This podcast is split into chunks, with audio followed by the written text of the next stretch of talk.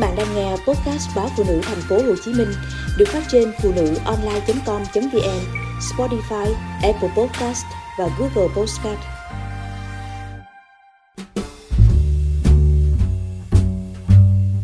Bây giờ trên mạng, đa phần người ở tuổi trung niên không thể hiểu được hết các thông điệp của giới trẻ do một thứ tiếng Việt lai tạp, biến dạng đang tồn tại trên môi trường truyền thông này. Nhưng không chỉ trên mạng, thứ tiếng Việt này đã lan ra cả đời thật, đi vào văn chương, âm nhạc, nghệ thuật. Bối cảnh giao tiếp số trên thế giới dẫn đến nhiều hình thức ký hiệu để gõ nhanh, bấm nhanh.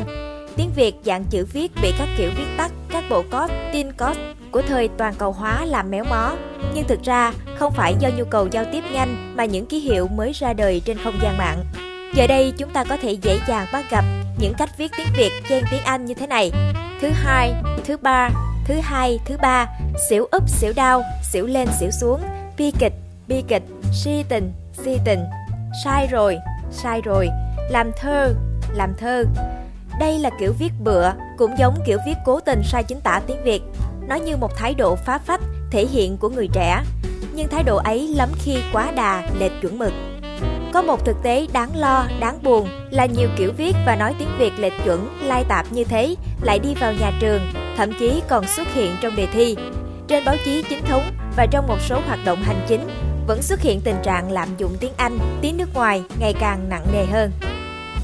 Người ta thích dùng startup trong tiếng Việt đã có từ khởi nghiệp, thích dùng kit test trong tiếng Việt đã có bộ xét nghiệm, thích dùng smartphone trong khi tiếng Việt đã có điện thoại thông minh, thích dùng diva trong tiếng Việt đã có nữ danh ca.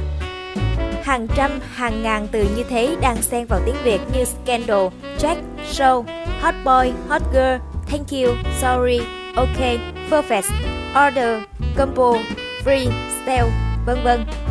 Có nhiều tích bài báo, tác giả không ngần ngại dùng tiếng Anh chen vào theo kiểu khẩu ngữ. Nhiều từ Hán Việt bị dùng sai, mà sai quá nhiều trên các cơ quan báo chí lớn, sai từ các cá nhân uy tín, riết thành ra đúng. Tiếng Việt đang bị biến dạng do những sáng tạo hoặc chuyển nghĩa từ mới, thuật ngữ mới không chính xác, thiếu trong sáng của các cơ quan chức năng. Vài năm trước, chúng ta đã chặn kịp thời từ thu giá, không cho nó đi vào giao tiếp xã hội. Nhưng đó chỉ là một trường hợp hiếm hoi.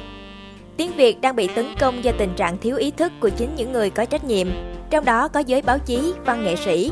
Hàng loạt kiểu lỗi về chính tả, từ vựng, ngữ pháp, phong cách ngôn ngữ mà chỉ cần mở mạng là thấy. Thật chạnh lòng khi chứng kiến thứ tiếng Việt lai căng, chị hợm đi vào ca từ nhạc rap hoặc đi vào lời bàn luận của những khách mời, giám khảo ở các trò chơi, các tọa đàm trên sóng truyền hình. Thật đau lòng khi hàng ngày phải đọc những kiểu viết sai cấu trúc tiếng Việt, những hình thức tìm tòi cẩu thả trên báo in, báo điện tử.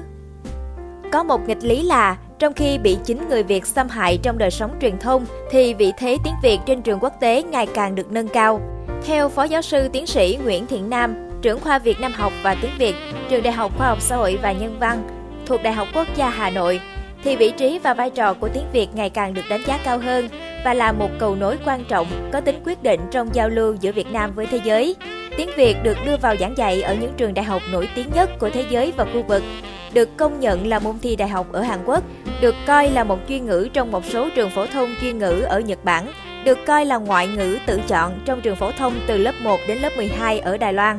Trải qua bao thăng trầm của lịch sử, cha ông ta đã bảo vệ và phát triển tiếng Việt như một gia tài lớn. Tiếng Việt đã trở thành hồn cốt của dân tộc. Tiếng Việt là sức sống, là tâm hồn, lối sống, tư duy người Việt. Nhưng hiện nay, nhân danh sự tiện lợi, nhân danh tốc độ của thời tự động hóa, nhân danh hội nhập, người ta đang làm lai tạp biến dạng tiếng Việt. Đứng trước thách thức trên, chúng ta phải làm gì? Câu hỏi này không chỉ dành cho các nhà hoạch định chính sách về ngôn ngữ hay những người làm công tác giáo dục, làm báo, làm văn chương, nghệ thuật, mà dành cho từng người Việt hôm nay.